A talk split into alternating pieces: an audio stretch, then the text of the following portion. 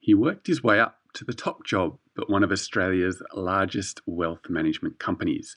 You'd think for an ambitious finance guy, that'd be the pinnacle, but not Daniel Madhavan. He left JBWere and he dived headlong into impact investing. Many would have thought he was crazy, but others took it as a sign that there was a shift happening in the world of investing. And that's what the Good Future podcast is all about. My name is John Treadgold, and I'm here to ask the big questions about the future of sustainable business, the new economy, and how your investment decisions, no matter how big or small, can have an impact. Now, I covered a lot of ground speaking with Daniel, and to be honest, we went a lot deeper than I'd anticipated. Daniel lives in Melbourne but he called in from San Francisco. He was very generous with his time, given he was over there attending the SOCAP conference. He gave us a rundown on what's happening there. He's certainly a busy guy. Last year, Daniel took on the role of CEO at the Impact Investment Group, IIG, one of Australia's leading impact fund managers. I dug into the projects they've got on the go, including building the world's tallest timber office building, was pretty blown away by the prospects of that one, as well as a new retail fund they've got in the works. I was super interested there, but Daniel would only give us a taste as it's not yet been officially announced. I also went back in time to get a feel for Daniel's background and what brought him to the impact investing space. At the same time, he offered some very sound advice about getting your act together and getting a little more purpose in your life. And he speaks from experience there having taken some big leaps of faith in his time. We also shifted beyond the types of investing that IIG is focused on, and I asked Daniel about investing offshore in less developed markets, which is where I've been focused for a number of years. And Daniel had some great insights, stressing that deploying capital offshore and supporting entrepreneurs that might not have easy access to capital can, in fact, offer some of the best impact return on investments that you could possibly make. Now, on the whole, this conversation was a really great one to have early on in the life of this podcast. Daniel is one of Australia's leading thought leaders in this space. He's done a huge amount to boost awareness, and this shined through in the conversation where he breaks down some complex investing concepts, making it all really accessible to those who aren't as financially minded. Daniel shows his skills as a storyteller and we discussed the role that storytelling has in helping people understand the power that we all have to make a change and to make an impact. Avoiding financial jargon, Daniel's goal is to democratize impact investing, to empower people, and to make it all more inclusive. This was a hugely informative conversation for me. It was a great opportunity to ask some burning questions that I've had for a long time with one of Australia's leading voices. And if you want to hear more of Daniel's insights, you'll be able to catch him at the Impact Investing Summit at the beginning of November in Sydney, where he'll not only be speaking, but he'll be front and centre as MC. So you're pretty much guaranteed to have a good time. But enough from me. I'm sure you want to dive in and hear what Daniel has to say. But I do have one small request, and that is for any feedback you might have. This podcast is very fresh. This is episode number two, and I'd love to hear from you to let me know what I'm doing right and what could be improved. Be eternally grateful if you could leave a review or comment on iTunes. That feedback is super helpful. Plus, it might just push us up the rankings, and uh, every little bit helps. We're also on Instagram. You can find us at Good Future Podcast. That's all one word. All right, with that out of the way, let's dive in. Here we go.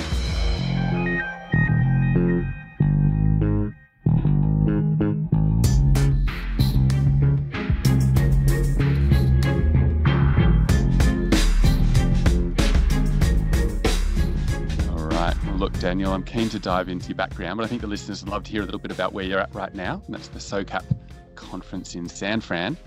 Can you explain what it's all about and, and the atmosphere? I probably can't explain the atmosphere yet because the conference itself doesn't start until tomorrow morning officially. But we've been here for the last couple of days with a group of 50 of our investors and friends ahead of SOCAP. SOCAP runs for three days, and we've been here for two days meeting with a whole range of other fund managers, investors, entrepreneurs, and people just doing amazing work both in their community and within the sort of impact investing community here to learn more about what they're up to and what's happening. So there's a real buzz about our group, and it's great for us to bring a contingent of uh, 50 Aussies into San Francisco. So uh, we're really looking forward to the next three days. SOCAP, having been here before, is a pretty jam packed three days where about, I think it's two to 3,000 people come from around the world to meet and also to hear from some of the leading thinkers in a whole range of impact areas from you know, regenerative agriculture to microfinance to impact venture capital. It all happens here this week. Wow, that's quite a group. How is San Fran going to handle 50 Aussies on tour? You know, I was worried that San Francisco could not hold the energy of 50 Aussies all in the one place at the one time, but it's doing well so far. And it's a wonderful opportunity for us as well to just keep building you know, not just the relationships with our investors, but also uh, you know, explore a whole range of different ideas with each other. You know, and at times get very philosophical. You know, over the last few days, we've had an amazing opportunity to meet with some of the godfathers and godmothers of impact investing here in the US. And, you know, it included last night a uh, conversation with Jed Emerson, you know, exploring some pretty deep questions around what the purpose of capital is for, what responsibility those with capital have to sort of shaping the future of the planet that we want to live on. That's right. And it seems that that's really important, having these conversations and, and sharing philosophies. Do you think there's a big difference there between an impact investing conference and, and perhaps the finance conferences you've been to in the past? Yes, would be the simple answer. It's interesting because it's as much about the questions I think that get asked. I wouldn't want to sort of make the presumption that we're sitting here with some set of answers the mainstream finance world or any other industry doesn't have. I think what's different is the types of questions that get asked and the types of ideas that get explored, in particular about how capital is used and what it is supporting and are the things that we're using capital for, the things that we're investing in, are they things that are serving us either as a community or as a society or, or as a planet? And they're pretty big questions. And it's not that everybody here agrees with each other. There's some really robust debate about that as well. And I think that's what's a really interesting part of a conference like this is there's a space here to explore some of those really tricky questions. Yeah, and I guess that comes back to the fact that it is a young industry and there are a lot of challenges to be to be sort of stumbled through and being able to come together and share your ideas is really important in that. It is. It's an interesting question about how young the industry is. I personally don't see it so much as an industry, something that Jed talked about last night, and I think he. I haven't had a chance to read his new book yet, but um, I have a copy as of last night. You know, he's gone back and explored that a lot of these things that we're grappling with are actually questions that different societies have been grappling with for hundreds, if not thousands of years. We're sometimes grappling with them in a new form, but they're questions about how we organise ourselves, how power works, uh, how society is ordered, and how we uh, work within the boundaries of nature. These are all questions that many societies have grappled with uh, for a very long time. So, probably a different context. I think something that Michelle Long talked about on our first morning we were here is this idea that for the first time in history, we actually have this reservoir of capital that, if put to use in the right way, could actually solve many of these issues. And we have this kind of wealth that we've accumulated like has never been accumulated before. And this question around what we do with that. And, you know, that's probably the big question that, uh, that most of us uh, are, uh, are grappling with or have been over at least over the last couple of days while we've been talking with each other. Mm, and so, if, if the issues and the problems certainly aren't new, is it perhaps the language that's new? I mean, we, we obviously have this constant battle with defining impact investing and this sort of thing. Do you think that's part of the zeitgeist? Yes. So, some of the terminology is new. I think there's a really interesting debate, even over the last couple of days, as we've talked to different groups here, about whether that's a good thing or not there seems to be very different schools of thought on whether it's good to have a group and a culture and a language that identifies as impact investors or as, as an impact investing community or field because it, it makes it a thing And whether people call that a field or a movement, it's something that people can identify with and identify as belonging to. So there's a lot of people that feel that that's really important. There's others that feel that it's limiting and that ultimately, if we really want every fund manager, every investor, every institution, and every business to be thinking about the impact that they have on people and the planet, to normalize that is a lot easier if, if we don't make it this niche thing and if we don't make it a separate thing, but that it's just something that's going to ultimately, we ultimately hope will be integrated into the way that people consider making their financial and business decisions. Yeah, keeping it inclusive is really important, and finance language can be hard enough. Let alone if you um if you start throwing a, a whole new bunch of it at, people and say, you know, start again and here's your new bunch. But you know that that's your journey, and and I'd be really keen to look back at at your journey. And you went from running one of Australia's leading investment managers, 450 odd people under you at one stage, and then you left. You didn't dive straight into impact investing, but I wonder, had you heard of of the space at that point? Was it on your radar? Not really, is the answer. So I was at JBWere for 12 years, just over 12 years. Uh, when I left, I'd heard of the term, but I wouldn't have done a very good job of explaining what it meant if you had have asked me then. And it wasn't a space that I had any designs on working in. I had left and thought I would do something different. I, I, was very keen to make sure that whatever I did next, I wanted to make sure I had a sense of purpose in whatever I did next, but I didn't know it would be impact investing. It wasn't until I actually did some work with uh, Foundation for Young Australians and I met all of these young social entrepreneurs and they were doing these, you know, this amazing work and trying to build businesses genuinely, legitimately great businesses, but at the same time solve or contribute to solutions towards some pretty complex social problems that I sort of that opened my mind to the idea that you could use business as a force for good, as opposed to, you know, using business for business and making lots of money. And then if you wanted to do good, giving it away later, that you could actually combine those two things. That was pretty sort of earth shattering for me. I had never really thought about how you use business in that way before. And that led me to doing a whole bunch of research. So I did a lot of homework on, well, where are these entrepreneurs getting capital from?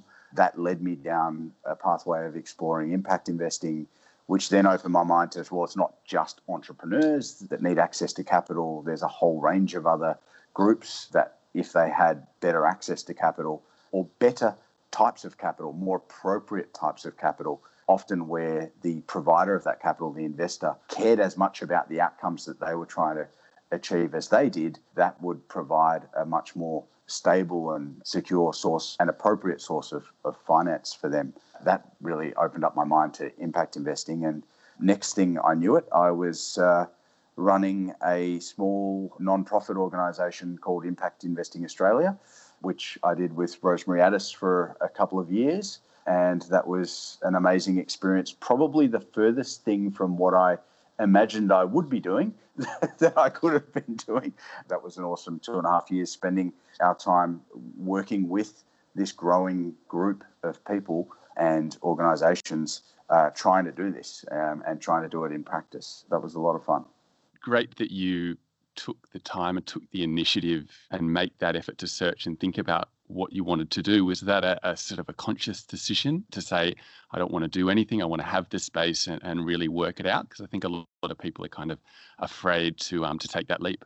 This is what works for me. I, I, don't know that this is a formula that will work for anyone else other than me, but what worked for me was to think about what I want to do with my time as a very distinct decision from what you know I'm currently doing with my time. I meet a lot of people that say, "Well, I don't feel like I have a lot of purpose in my job, or I'm I'd like to do something with more meaning. What should I do about that?" For me, it's very difficult to explore something new when you're attached to something already. For me, they're two very different decisions. Like to stop doing something whether that's because it lacks meaning or because the job's done or because you're ready to try the next thing, whatever the reason is. But a decision to stop doing something is very different and distinct to the decision to start doing something.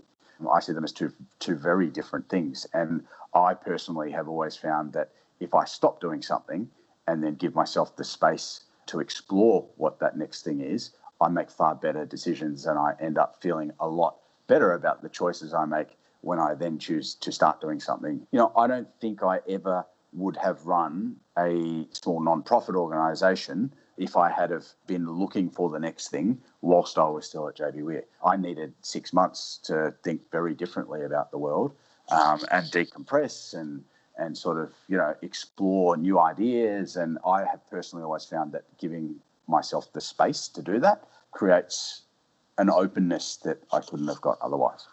That's right. That space, yeah, it is really important, isn't it? And, and for people not to think that it's just being idle and that, you know, gaps in a resume are, are a problem, because I think that's really old thinking and that you would have been able to have conversations with people and say, well, you know, I was researching, I was working for foundations. You know, you ended up at Impact Investing Australia, where I'm sure you did lots of research. You know, networking would have been perfect for where you ended up and getting a feel for the sector. It obviously spoke to you and eventually you ended up at the uh, Impact Investing Group, IIG. Be interested to sort of dig into why you chose that shop in particular and, and what makes the team unique. They would have me, so that was the basically the reason I joined.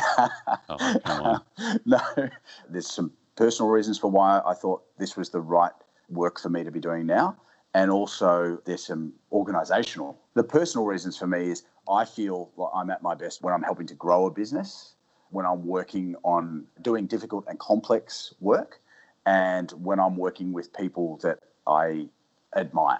And so all of those ingredients were present in IIG and are still present in my job here. Like I'm terrible with care and maintenance jobs. I'm terrible at just kind of managing a very stable business. I don't think I'm at my best when I do that. I get bored and I'm probably not great to be around when I'm bored.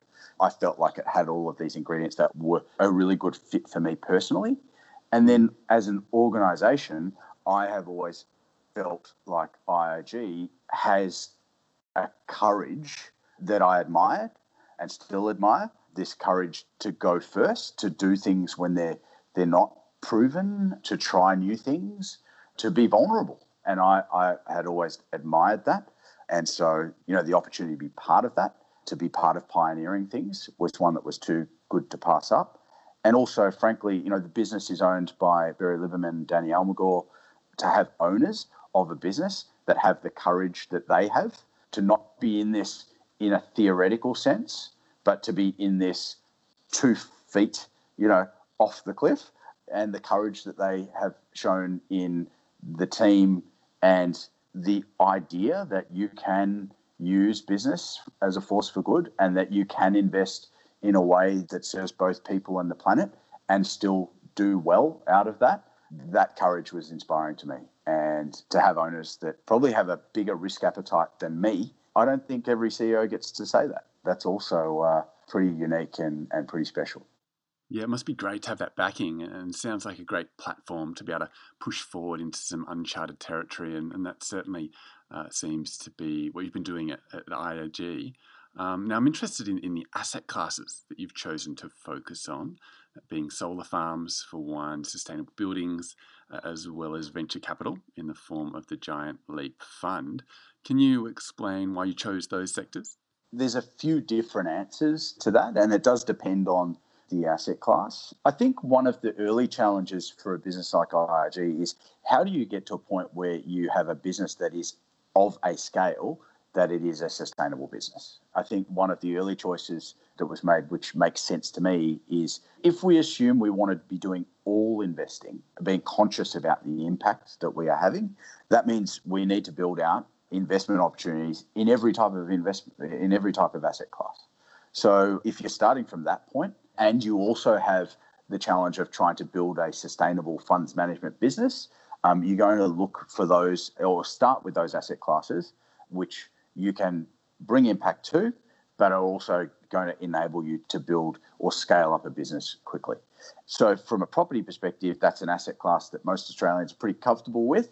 Bringing an impact lens to that was a very natural starting point for IIG. Mm-hmm. The sort of impact thesis around property and the space that we are playing in has been sort of emerged in two different areas. One is around green buildings, and and you know the built environment is responsible for you know anywhere between sort of 20 and 25 percent of carbon emissions. So taking a mm. more sustainable approach to how we approach the built environment is going to be a, a really important question for us.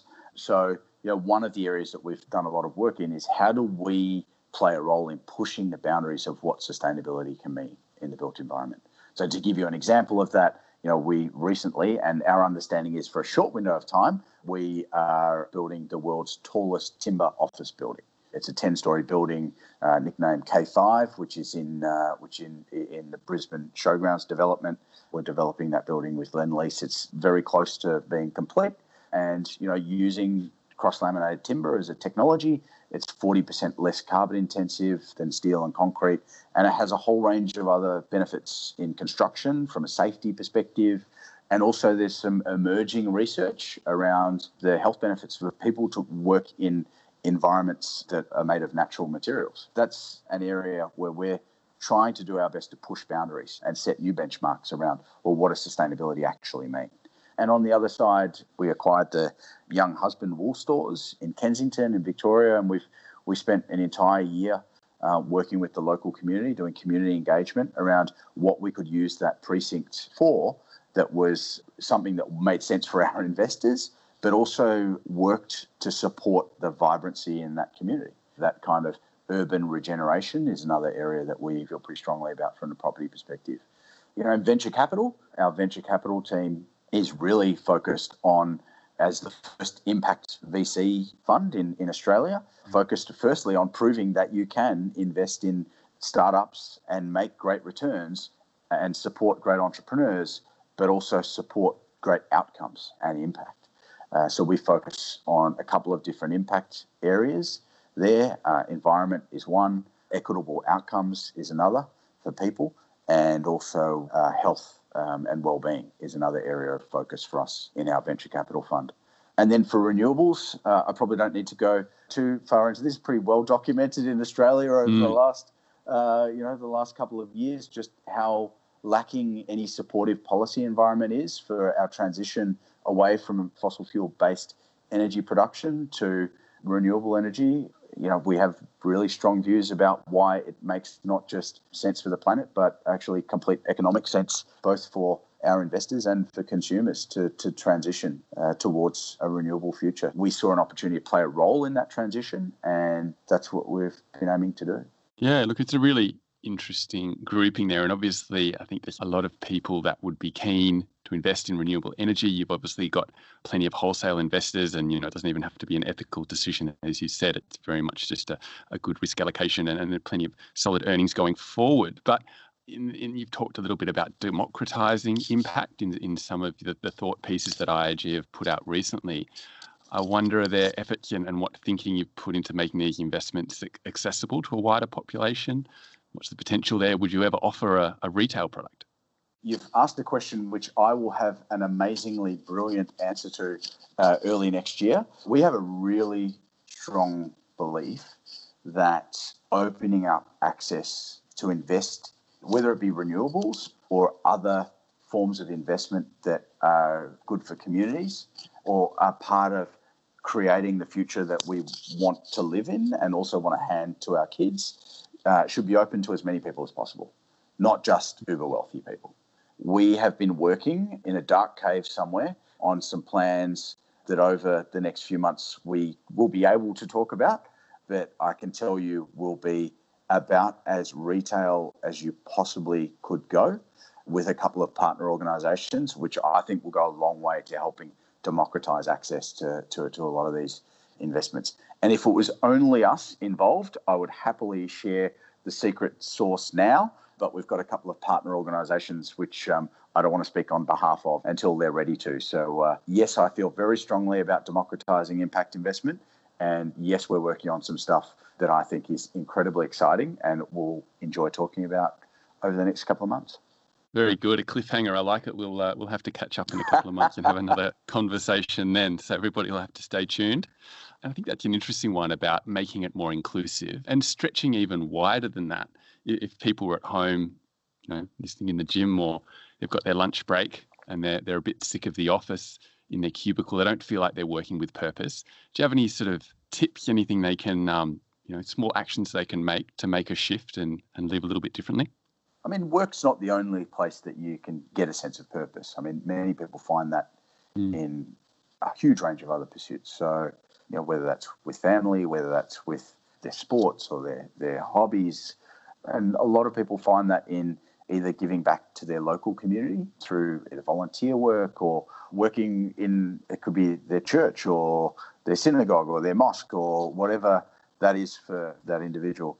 And I think a lot of people also get a sense of purpose by working with a non-profit organization. So getting involved either as, uh, as a volunteer or a board member, you know, I know for me has been above and beyond my day-to-day work has been something that I have got a lot from and also felt like I have been able to contribute a lot to. So I sit on the board of Sanfilippo Children's Foundation, which is a medical research foundation.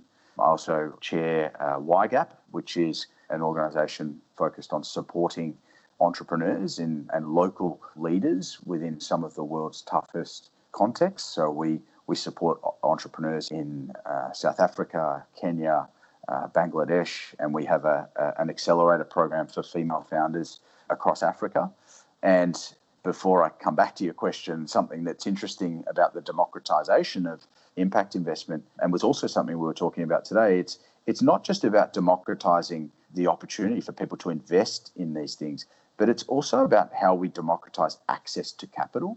So there are entrepreneurs that I've met in Bangladesh who are every bit as good as entrepreneurs that I've met in San Francisco, but they do not have the same access to capital as uh, an entrepreneur does in San Francisco. So, you know, there's also what impact and opportunities are being left on the table undiscovered or unsupported because people just don't have access to capital in the same way. So I think we've also got to think about democratizing access to that capital in the same way that we're, you know, we're, we're trying to tackle democratizing access as investors to those opportunities. So I think there's there's ways that people can get you know a sense of purpose for outside of work in in terms of what they contribute. But look, you know, if someone doesn't feel that sense of purpose in the work that they're doing, you know, there's not really that many options available to you. You either just a accept that and uh, plug away. That's not something I would be that interested in doing, but each to their own. You try and change your organization or your job, you know, or the the makeup of your job so that it has a greater sense of purpose. Um, and maybe you're in a position where you can do that, or maybe you don't have the influence or the, the control over that to, to make that change. And thirdly, you know, go and find something where you do feel that sense of purpose. It's not that difficult an equation, but I'm not underplaying the difficulty in that transition and how painful that can be, and frankly, how scary it can be. Like it's it's really scary. Uh, it's you know I don't want to be flippant about leaving something that you know, for me, when I was at JBWere, I'd been there 12 years. Like it was the only job I, I'd only ever worked in one company. And it was really, really scary. So I don't want to sort of underplay how big a decision it is, but in reality, that they're, they're the options you've got. Yeah, and I guess you can make those incremental steps. As you said, you can, you know, spend your evening, spend your weekend, work for a, a, local charity, find a foundation, get on the board. You can help out, and you know, and as you found, that led you down a different career path. And for these people, that that might be the step that they need. You know, the, the only way to do it is to do it. Like you're not going to come up with some perfect answer in your head, which you know no one has ever thought of, and that all of a sudden, you know, the light bulb comes on, and it's like the angels start singing and hallelujah, you figured it out. You don't know what you don't know. So you got to get out there and try different things. Maybe you take a board on a non-profit organization and that's like amazing and it sort of fulfills you in, in the way that you what was missing. Maybe you, you know, stop working so much and spend more time with your kids and that changes the way you feel about whatever you're feeling about maybe you go and volunteer and that leads you into exploring something or meeting someone and new ideas that you didn't even know existed. Unless you do something different, waiting there for things to change is probably not the, the most effective strategy. And, and dipping back again, which I keep doing, I don't want to break your flow too much, but some great points there. I think really important is that the opportunities that are available in less developed markets and the fact that there's a lot of really smart entrepreneurs that are really hungry for capital. And I think that's interesting in Australia where we find that not a lot of the impact investors are really going offshore. Obviously, some great examples from Leapfrog and that sort of thing, but not many others. How do you see that space? There's obviously a lot of risk and, and you need a different set of skills to be able to value assets offshore. How do you see that space and why do you think Australia is sort of a little bit further behind? Well, I don't know that it's a problem to start with, but I don't know that it's a peculiarity specific to impact investing. I think if you ask most wealth management firms about how investors uh, have allocated their assets, you know, I think there would be a general view that Australians are overweight uh, direct shares, overweight uh, property, underweight fixed income, underweight international equities. And I think that's just a peculiarity of our system. It's there for a whole range of reasons. You know, there's various tax advantages, both from a franking credit perspective to being listed equities.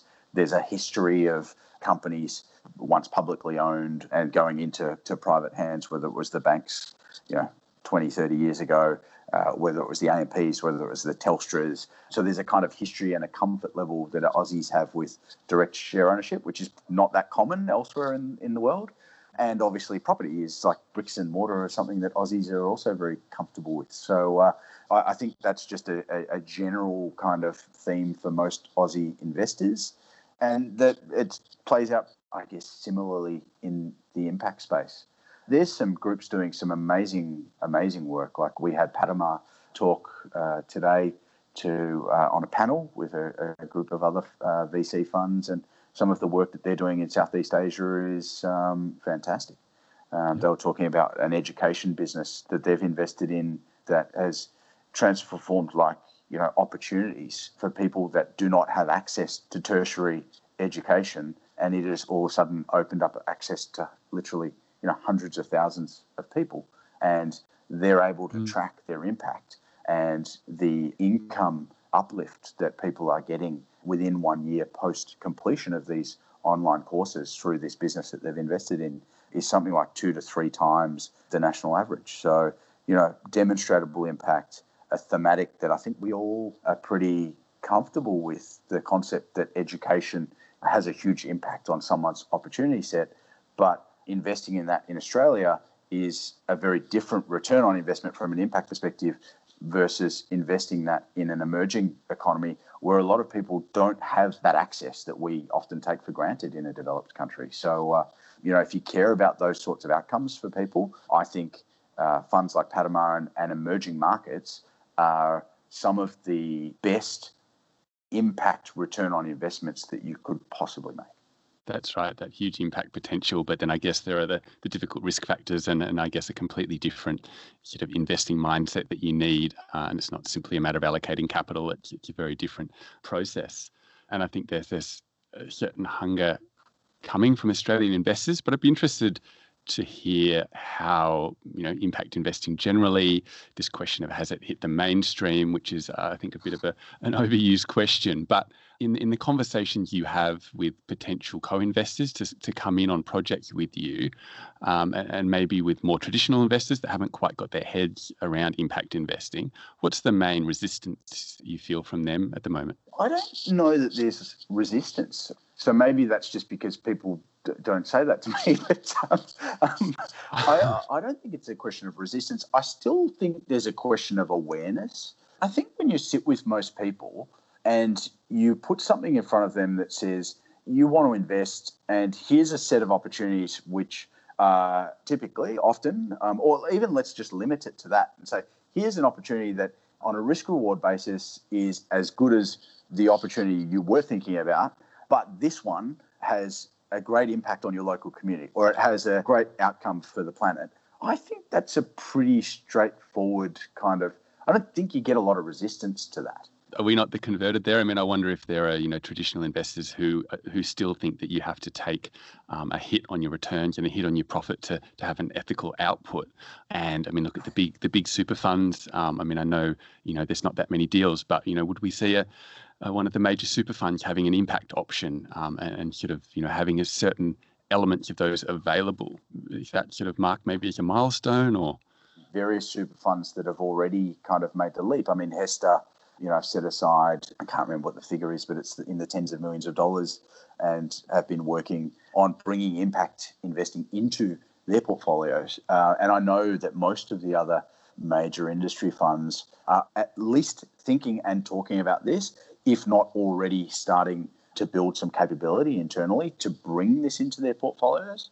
And then you've got leaders like Christian Super, Future Super, uh, Australian Ethical, which are out there already and sort of pioneering the move, if not from a responsible investing perspective, all the way to an impact, bringing impact into their portfolios.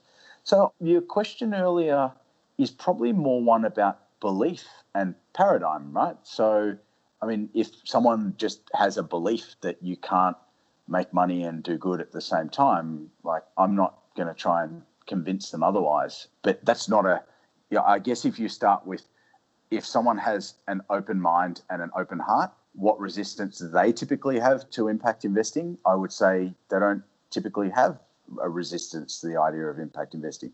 They may have some questions and challenges about how they find the right opportunities to invest in for them. And I think that has been a problem for a lot of Australian investors, you know, over the last few years. But frankly, that's changing rapidly.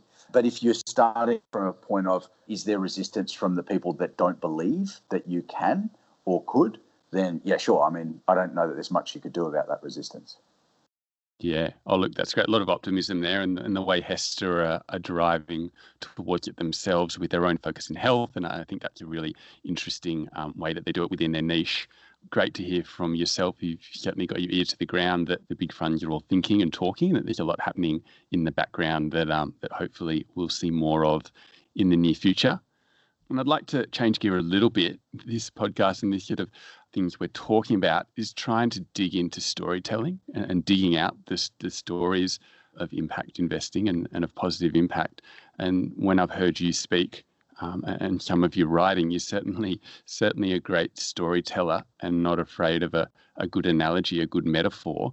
How important do you see storytelling in trying to spread the word and you know that element that you've got financial returns on one side but the impact return is a product in a way, and that, that, that really needs a story to get it over the line. You, know, you had some great ones. You, the the platypus comes to mind. The sector being a zoo. These kinds of things from a back street to a super highway. I've, I've dug back into some of your old Gee, you're reaching so, really far back, aren't you? Yeah. Yeah, it's good stuff. It's good stuff. I mean, and you know, it did help me, and I think that imagery is really useful. Yeah, how do you see that in the impact space? I think that's important in most things in life. Mm. Storytelling is something that you know, it's quite primal, and it's and, it, and it's. I, I just think it's part of how we engage with things and connect to things. You know, I think part of what we've done in finance, in particular, you know, it's just numbers, and I know that the numbers are important. I'm not trying to discount the numbers, but part of what we've lost a connection to is I'm actually placing this money, I'm putting this capital with a company or with a fund manager or or with a firm who is going to deploy that to produce something and to do something. What they're doing with it, is that a good thing? Is that something that I want done? Is that something that is good for me and my community and my family? And is that something that's going to create the world that I want to leave to my kids? I don't know how we get better connected to that without that storytelling, without taking it from uh, reading a balance sheet or a profit and loss to understanding what the impact on what a company does has on an employee or a customer or a community or a forest. You know, whatever that is, I can't get that from a balance sheet. I think a huge part of what we need to do is to ensure that we're telling stories and that people who don't have enough power to be the one writing the chairman's letter at the beginning of the financial report, that their story gets told. You know, their story that will never come through in the balance sheet is still one that is heard. And I do think that's really important. And I do think it's really important that we find ways to make this kind of, you know, all of the jargon, all of the financial terms, all of the stuff that is really exclusive and inaccessible for most people that we find ways to make it that people can connect to it with because it has real world impact. What we do with capital, we you know our superannuation system is what like 2.7 trillion dollars. What mm. that gets invested in has a huge impact on what future our country is going to have and what Australia is going to look like in the future. Because if we used, I think it's 7% of that, we could basically fund uh, the transition to renewables in Australia. So we have complete renewable generated electricity with if by deploying 7% of that. What we do with this wealth that we have accumulated matters. It really does matter. It has a huge bearing. You know, if all of these new ideas, new markets, new ventures, if they're all the seeds that are being planted, the capital is like the water in our watering can. And we get to choose, you know, which seeds we're going to water. I believe we should be deliberate about that. I believe we should think about what we want to water. What plants do we want to grow? I think that's really important. And I think telling stories about that or storytelling in that process is how we help people to connect to how important that is. And connect to the impact that's the real things that are happening. I still go to my head. I still go to the numbers. I still gravitate towards talking from my head space. And I think what storytelling helps me to do is connect to my heart space and connect to the things that are actually most of the time much more important than the numbers or just the numbers. That's what storytelling does for me. Yeah, I think that inclusiveness story is really important, pushing against the, the finance norms of jargon and, and that people then do have power and that people say, oh, you know, I don't have any money to invest. But you say, yeah, but your super fund does and you're putting money in every week. That's your money and you you have the right to control where that goes and pick up the phone. And, and as Abhilash Mudaliar said, said the other day to me when we chatted that it's asking the questions, you know, ask it of your power provider, ask it of your pension fund. Do you think from a skill set role, if there was someone working in finance, even outside, do you think the space requires a certain skill set? Are there any that you've you've sort of found in your time that are, that are really useful? So a lot of the toolkit is similar. You know, there's the obvious piece where a lot of people come or, or want to enter the impact investing space. Many people come from finance background. So they worked in the investment bank or they worked in a consulting firm or an accounting firm. So they, they've come with a financial toolkit. For people that are coming to this space from that direction, the, the obvious piece that is typically not something that they have experience in is the impact side. So actually understanding the complexities of some of the social issues, social and environmental issues that are at times trying to be tackled. And impact investing itself is not the solution. I mean, the investment piece is the financing of someone who is who, who has a, a solution. So people can often get confused that the, the investing bit is the the answer. It is not the answer. The investing bit is a one tool that could be brought to support a solution. And what we from a finance background can often do is come with this really arrogant, paternal sort of approach to people that have been working in these spaces and assume that we are the smart people that have arrived now to come and solve these issues. Mm. And what we often miss is how complex many of these issues are, how much work and passion and dedication and blood, sweat, and tears people working in these spaces have put into working with the people that they're working with that are impacted by these issues, and how long and complex the road is to finding things that work. So that I think is an area where, where most of us who come from finance just have a complete underappreciation for. We come to this often with no right to try and solve the problem because we haven't done our time. You know, there's a term, uh, uh we have not apprenticed the problem. You know, we haven't spent time actually really understanding some of these issues that we are trying to dive in and kind of solve with some fancy financial instrument. And if there was someone out there that, that wanted to learn more about impact investing, what book would you recommend? Do you have any that, that really stand out as being a good go to? So I'm going to recommend a book which I have not read yet because I got it last night. Jed Emerson's The Purpose of Capital. I'm really looking forward to reading that. You know, if you want to look at something like Joel Solomon's Clean Money Revolution is an interesting one. How do we take what's good about capitalism and sort of go to version 2.0 where we can produce outcomes that are not just economically good for people, but also within the boundaries of our natural environment and that create and support the type of society that we want to live in. And um, some uh, Kate Raworth uh, in her book Doughnut Economics um, is a really good framing for how we might think about that. Excellent. Look, I'm definitely going to be looking that one up. Some really incredible insights there, generally, and and you know all about balance and, and finding balance. Um, I want to let you go because I know you're in, in San Fran, and and we're all really grateful for those insights and for you giving us some time today. Hopefully, we'll keep an eye on IIG, and, and you've got some exciting things coming up. And of course, you'll be at the Impact Investing Summit um, at the beginning of November. I will be emceeing, so uh, oh. you know, be there or be square. It will be awesome as it has been for the last three years, and uh, encourage anyone who is curious uh, about impact investing to come along.